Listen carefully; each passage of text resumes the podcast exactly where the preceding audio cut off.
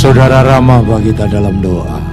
Terima kasih ya Tuhan Allah Bapa. Terima kasih, Pada Tuhan. pagi hari ini kami dapat berkumpul di tempat ini untuk beribadah, memuji, menyembah, memuliakan nama Haleluya. Tiba saatnya sebentar sejenak setiap dari kami akan mendengarkan firman-Mu. Amin. Tuhan yang memberkati hamba-Mu supaya setiap apa yang disampaikan hamba-Mu dapat tertanam dalam hati kami. Haleluya. Tuhan ya Tuhan. Terpujilah namamu ya Tuhan, hanya di dalam nama Tuhan Yesus Kristus. Haleluya. Amin. Amin. Puji Tuhan. Silakan duduk. Selamat Ya, selamat pagi. Selamat kita boleh kembali bertemu dalam kasih Tuhan Kristus. Bapak Ibu Saudara diberkati pada pagi yang indah ini. Amin. Allah yang kita sembah adalah Allah yang ajaib, yang luar biasa, yang boleh menolong kita semua. Puji Tuhan di tengah-tengah kita ada hamba Tuhan Bapak Pendeta Hosea Sakti. Saya kira percaya beberapa jemaat sudah mengenal. Beliau melayani di GPD Imbawen. Ya, kita siapkan hati kita. Kita mau dengar firman Tuhan. Waktu dan tempat saya persilahkan. Haleluya. Haleluya.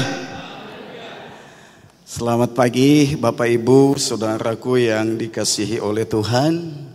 Kita patut bersyukur tentunya kepada Tuhan. Kalau Tuhan masih berikan kita kesempatan pada pagi hari ini untuk kita berjumpa dengan Tuhan dan kita sudah banyak memuji Tuhan dan memuliakan Dia. Saatnya kita akan kembali belajar firman Tuhan. Saya berterima kasih kepada Bapak Ibu Gembala yang mempercayakan saya boleh ada pagi ini di depan saudara untuk memberitakan firman Allah. Dan juga kepada seluruh majelis sidang jemaat seperti yang dikatakan tadi bahwa mungkin tentunya sudah banyak yang kenal saya dan saya tidak asing di GPDI Siloam ini.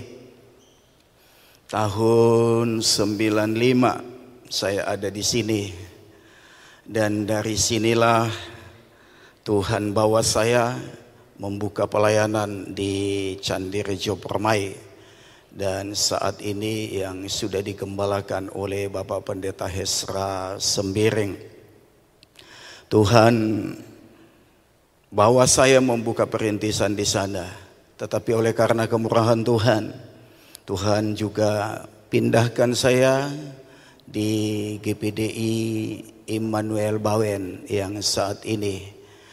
Puji Tuhan, tentunya doa kita semua, doa sidang jemaat yang selalu untuk pekerjaan Tuhan, buat hamba-hamba Tuhan yang selalu melayani di ladang Tuhan. Baik, kita langsung saja buka Alkitab kita di Dua Raja-Raja pasal yang keempat. Dua Raja-Raja pasal yang keempat ayat yang ke-8 sampai ayat yang ke-17. Dua Raja-Raja pasal yang keempat ayat 8 saya akan baca mulai buat kita semuanya. Pada suatu hari Elisa pergi ke Sunem. Di sana tinggal seorang perempuan kaya yang mengundang dia makan. Dan seberapa kali ia dalam perjalanan, singgahlah ia ke sana untuk makan. Berkatalah perempuan itu kepada suaminya, Sesungguhnya aku sudah tahu bahwa orang yang selalu datang kepada kita itu adalah abdi Allah yang kudus. Baiklah kita membuat sebuah kamar atas yang kecil yang berdinding batu dan baiklah kita menaruh di sana baginya sebuah tempat tidur. Sebuah meja, sebuah kursi dan sebuah kandil. Maka apabila ia datang kepada kita, ia boleh masuk ke sana. Pada suatu hari, datanglah ia ke sana.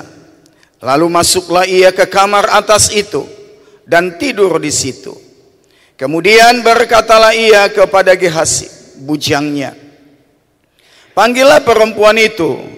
Lalu dipanggilnyalah perempuan itu. Dan dia berdiri di depan Gehasi.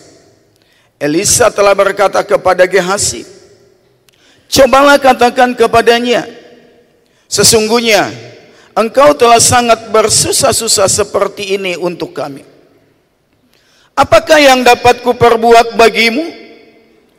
Adakah yang dapat kubicarakan tentang engkau kepada raja-raja? Kepala tentara?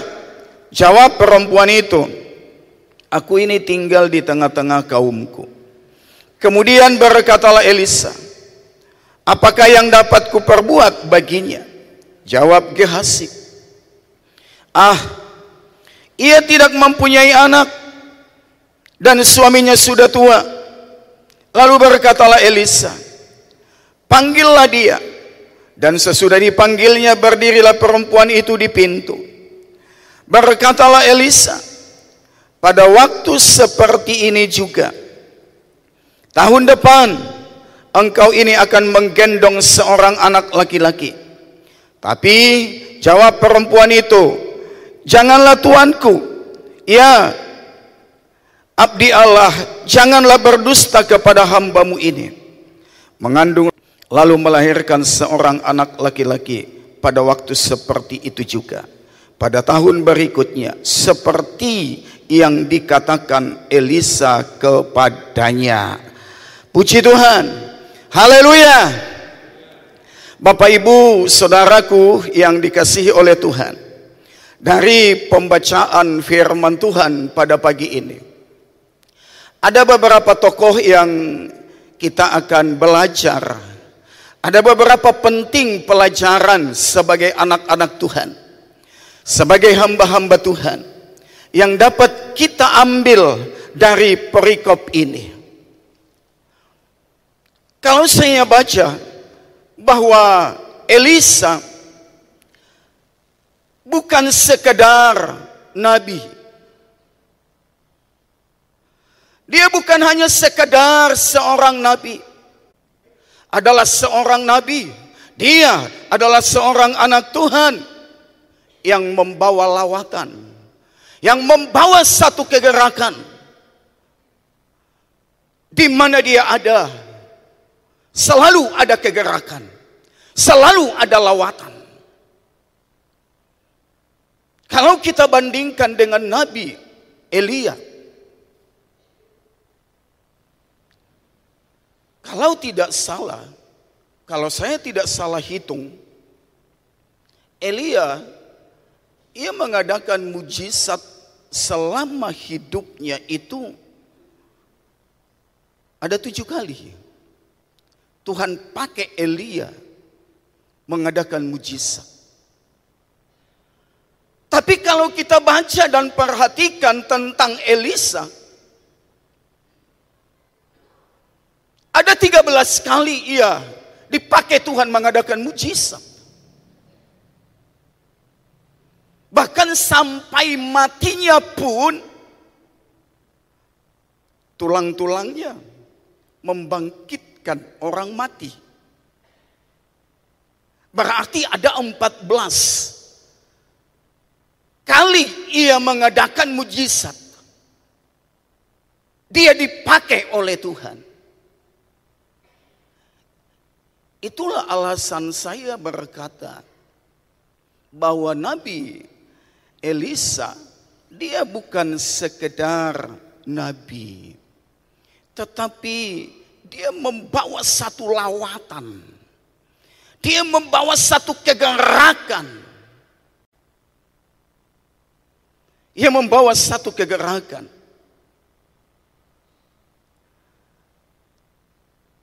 Pelajaran apa yang kita ambil dari Elisa pagi hari ini, dari pembacaan firman Tuhan pagi ini? Yang pertama yang saya dapatkan dari pembacaan ini adalah melayani Tuhan di atas standar. Melayani Tuhan di atas rata-rata.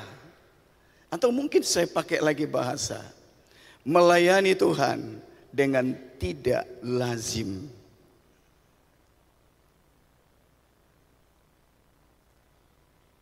Kita lihat kembali ayat yang ke-8. Apa yang kita dapat di situ? Pada suatu hari Elisa pergi ke Sunem. Di sana tinggal seorang perempuan kaya yang mengundang dia makan dan seberapa kali ia dalam perjalanan singgahlah ia ke sana.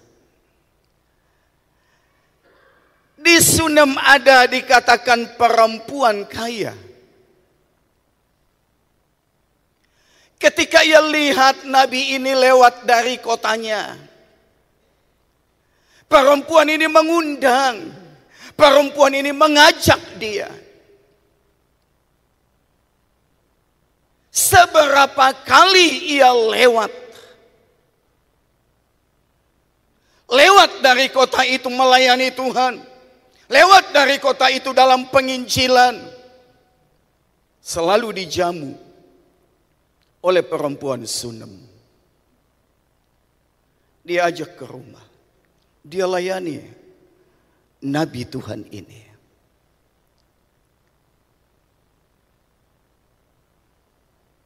Dia jamu sedemikian rupa.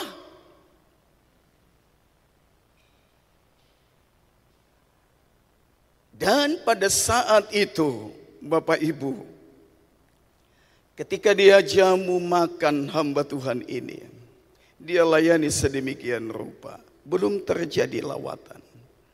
Nggak ada terjadi sesuatu dalam hidup daripada perempuan Sunem ini. Tidak ada terjadi.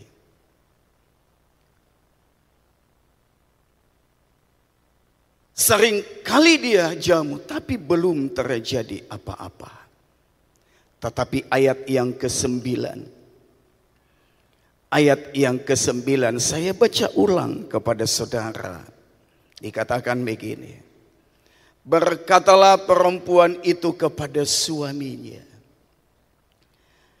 Sesungguhnya aku sudah tahu bahwa orang yang selalu datang kepada kita itu adalah abdi Allah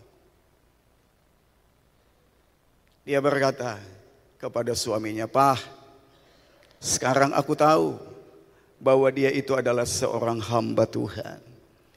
Saya tahu dia adalah seorang nabi.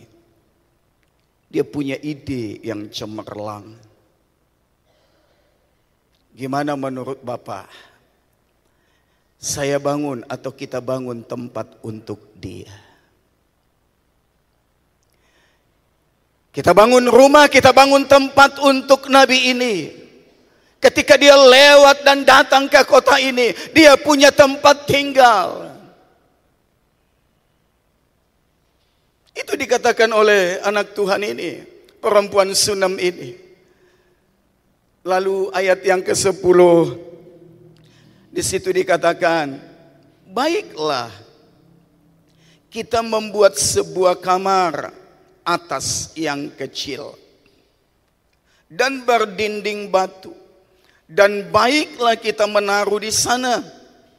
Baginya sebuah tempat tidur sebuah meja sebuah kursi dan sebuah kandil. Maka apabila ia datang kepada kita ia boleh masuk ke sana. Suaminya setuju. Ada kesepakatan di antara keluarga itu, suami istri. Silakan panggil tukang, bangun tempat untuk dia. Segala perlengkapan di kamar itu sediakan. Sediakan yang bagus. Mungkin suaminya katakan begitu. Bapak Ibu Saudaraku yang dikasihi Tuhan. Seseorang yang melayani Tuhan di atas rata-rata itu menjadi faktor bagi Tuhan untuk memperhitungkan sesuatu bagi anak-anak Tuhan. Katakan amin. Sesuatu faktor membuat Tuhan tergerak melakukan sesuatu. Dan ketika itu dibangun, saudara baca seterusnya ayat-ayat itu dan pasal itu. Melalui tempat itulah perempuan Sunom ini mengalami satu lawatan, mengalami mujizat, mengalami kegerakan di rumah itu. Dan di tempat yang dia bangun itulah anaknya yang sudah mati itu dibangkitkan. Di situ ada lawatan, di situ terjadi ada mujizat.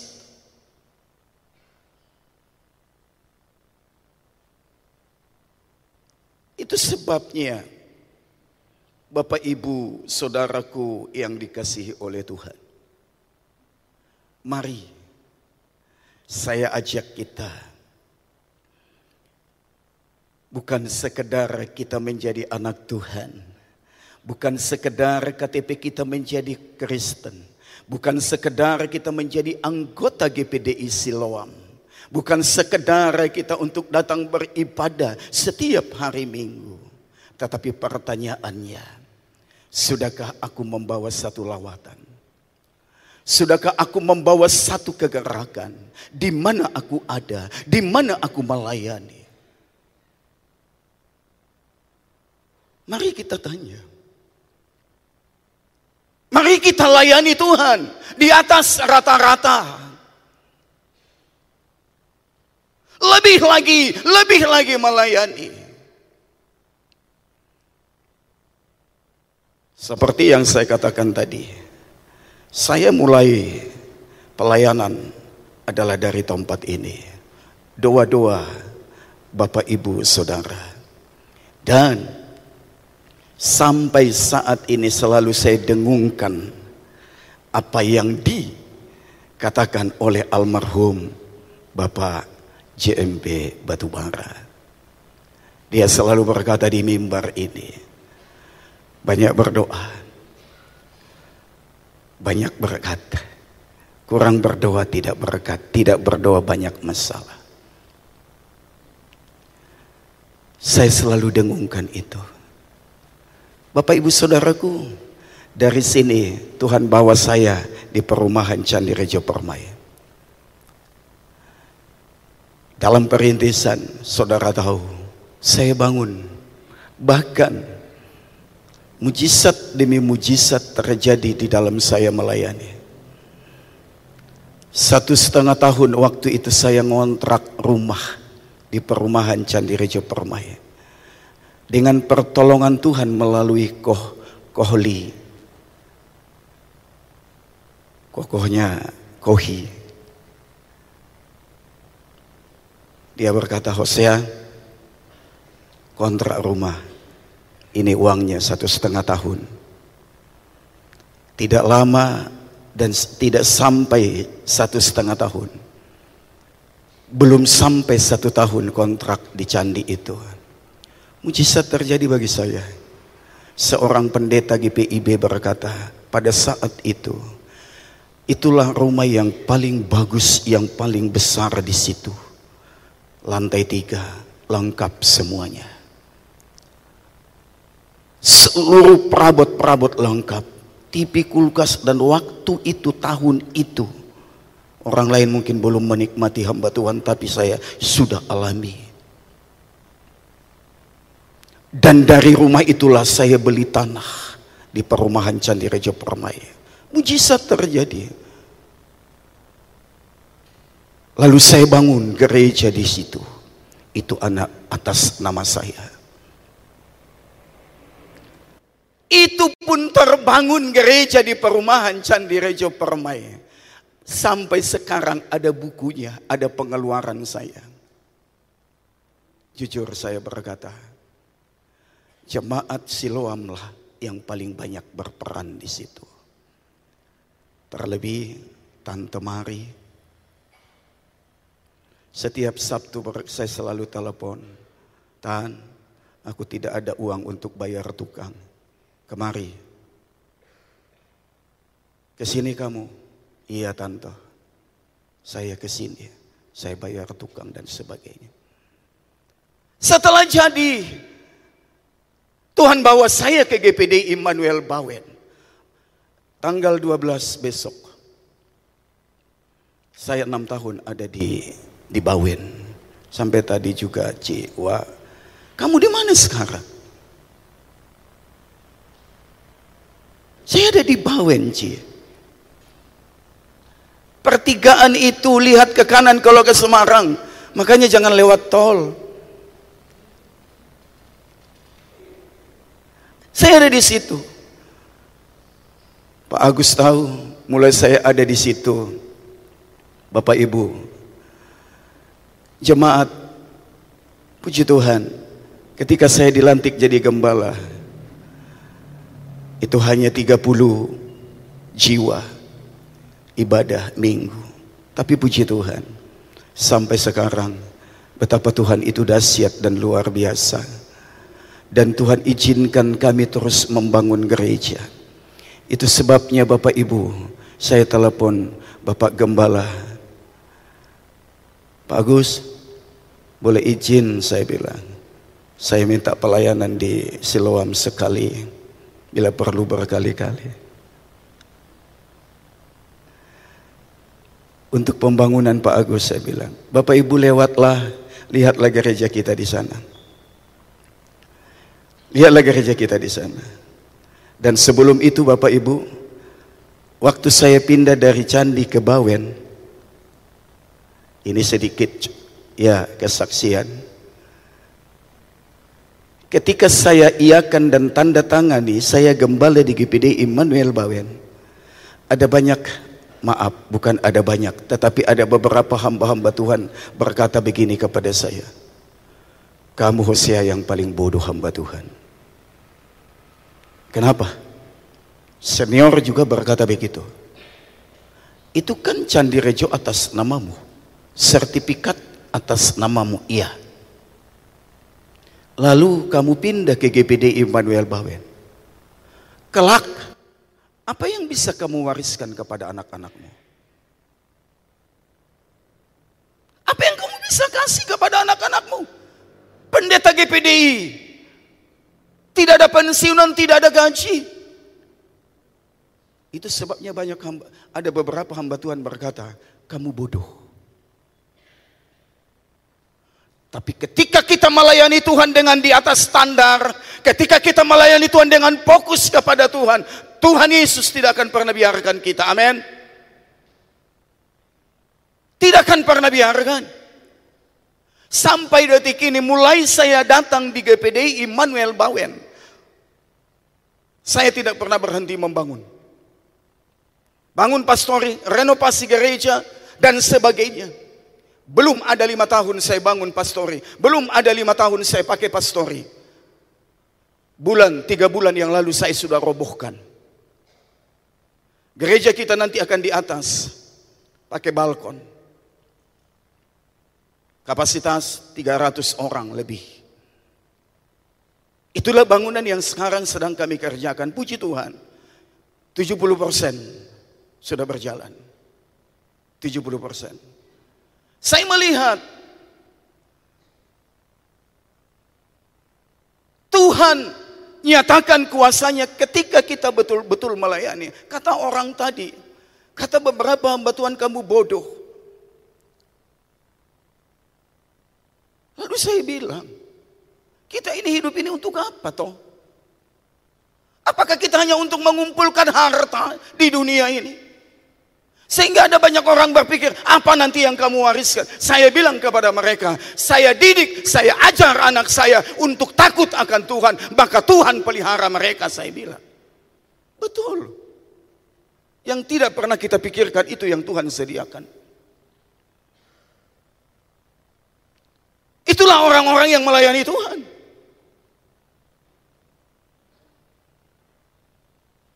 Tidak pernah Tuhan biarkan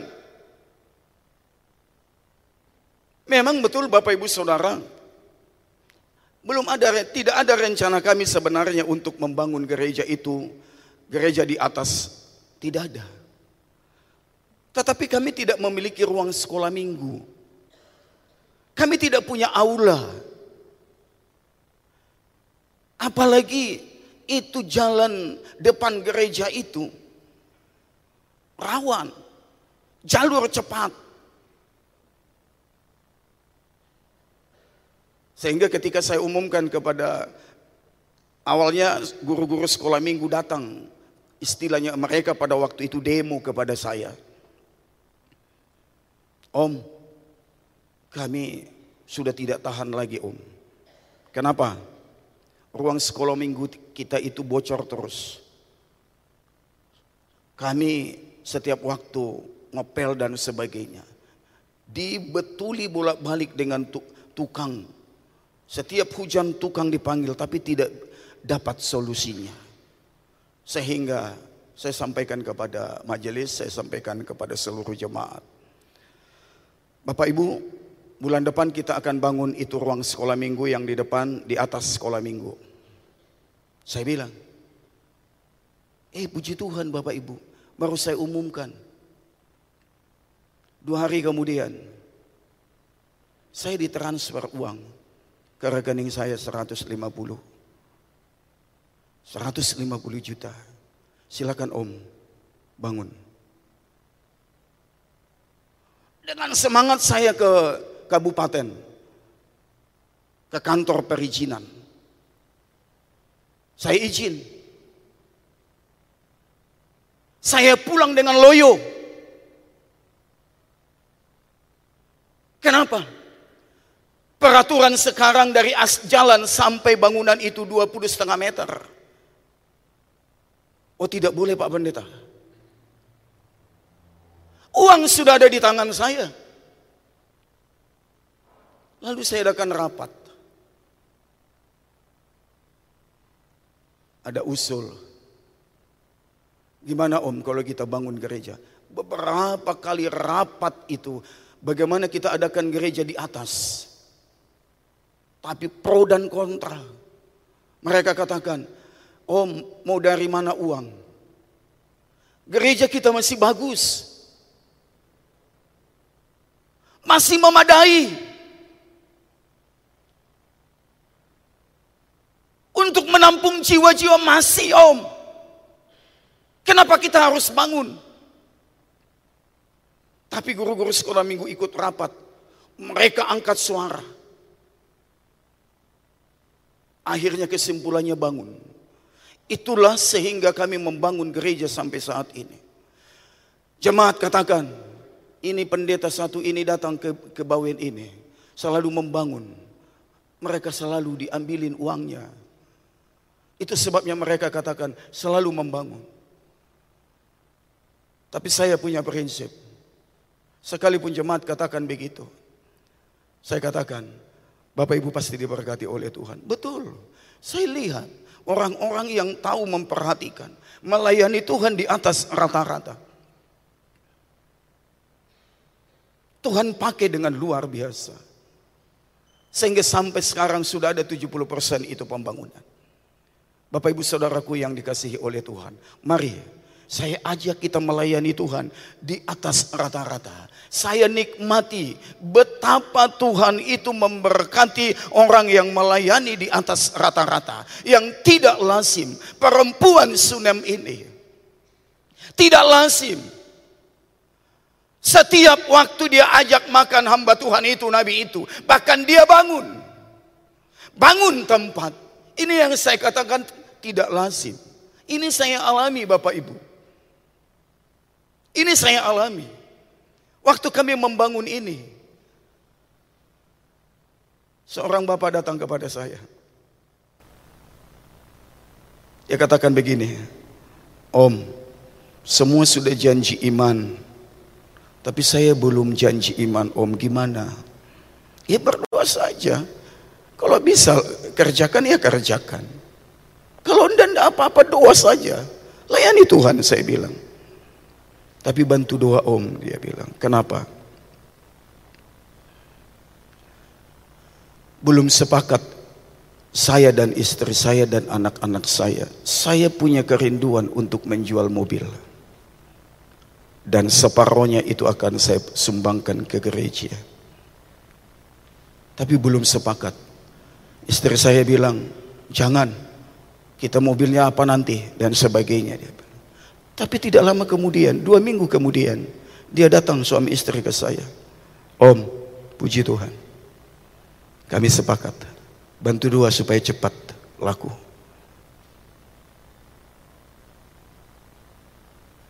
Dia jual. Laku 150 juta. Dia datang ke saya, dia, saya transfer om. Tetapi separohnya untuk DP saya beli mobil ya om. Silakan.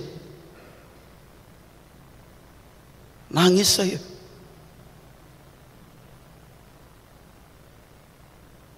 Ada dua keluarga lakukan itu. Saya nikmati yang tidak lazim. Saya alami betapa hebat Tuhan itu. Bukan sekedar saya berkata. Banyak kali orang bengak-bengok Yesus dahsyat, Yesus luar biasa. Tapi tidak dialami. Saya katakan pagi ini. Saya berkata di depan Bapak Ibu Saudaraku. Hebat Tuhan itu. Amin. Dahsyat Tuhan itu. Sampai sekarang mujizatnya ya dan amin.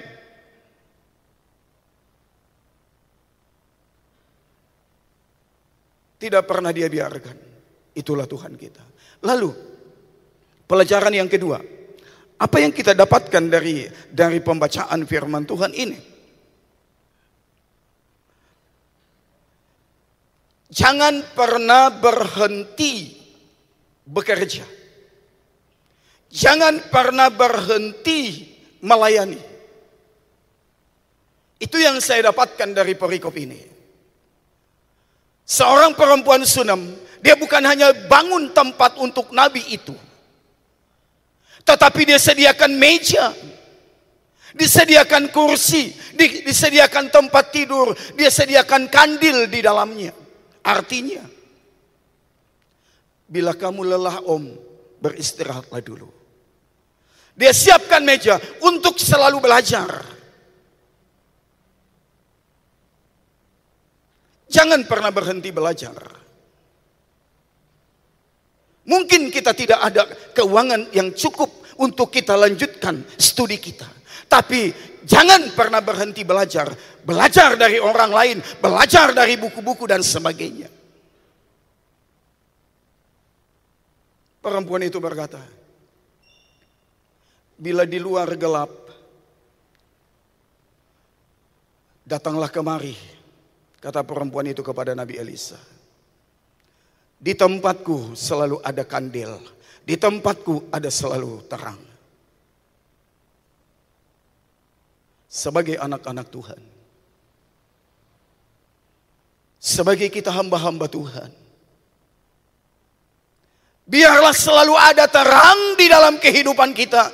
Di rumah tangga kita selalu ada terang. Dan jangan pernah berhenti kita belajar. Jangan pernah berhenti melayani. Sekalipun tantangan berat. Sekalipun pergumulan kita mungkin diizinkan Tuhan begitu berat. Tapi jangan pernah berhenti melayani. Apa yang bisa kita kerjakan, mari kita kerjakan untuk kemuliaan bagi nama Tuhan.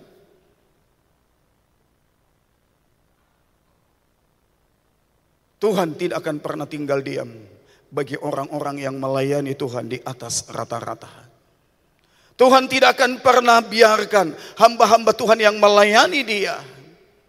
Terus melayani, bekerja terus untuk Tuhan.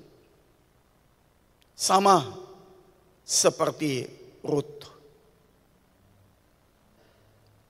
Ketika suaminya Naomi tidak ada dan anak-anaknya tiada. Mereka kembali. Dan Naomi berkata, Ruth berkata, Ke mana engkau pergi di situ aku. Di mana engkau bermalam di situ aku bermalam. Sekalipun engkau ada di dalam kegelapan. Sekalipun engkau ada di dalam persoalan yang berat. Aku tetap ada di situ. Aku tidak akan pernah biarkan kamu sendiri. Aku selalu ada bersama dengan kamu. Kata Rut kepada menan, kepada mertuanya. Di mana engkau bermalam, di situ pun aku bermalam. Kata Rut. Mari, Bapak Ibu Saudaraku yang dikasihi Tuhan. Jadilah kita menjadi seperti perempuan-perempuan Sunem. Jadilah kita seperti perempuan-perempuan seperti Rut di mana ada mertuanya di dalam kesusahan. Dia menjadi terang buat Naomi. Jadilah kita menjadi terang di mana pun kita berada. Jadilah kita membawa lawatan. Jadilah kita membawa kegerakan di mana pun kita berada. Saya berdoa, saya berharap Tuhan Yesus memberkati Bapak Ibu sidang jemaat yang ada pada pagi hari ini. Hambamu terbatas untuk sampaikan firman Tuhan. Tetapi engkau yang tidak terbatas itu ada bersama dengan kami. Roh Kudus, berikan kami pengertian-pengertian untuk kami dapat lebih lagi mengerti akan setiap mau Tuhan. Untuk kami dapat mengerti setiap kehendak Tuhan. Selagi Tuhan berikan kami kesempatan dan waktu untuk ada di dunia ini, untuk melayani Engkau Tuhan. Pakai kami, pakai seluruh sidang jemaat, GPDI Siloam yang ada pada pagi ini. Jadikan mereka membawa satu kegerakan di mana mereka berada, baik di rumah tangga mereka, baik di pekerjaan mereka, baik di sekolah mereka, baik di dalam pelayanan pakai kami semua untuk membawa satu lawatan dan menjadi terang di mana pun kami berada. Terima kasih Tuhan. Makasih buat kebenaran firman-Mu. Makasih Bapa. Meteraikan itu di dalam setiap kehidupan kami. Di dalam nama Tuhan Yesus Kristus. Haleluya. Amin. Puji Tuhan.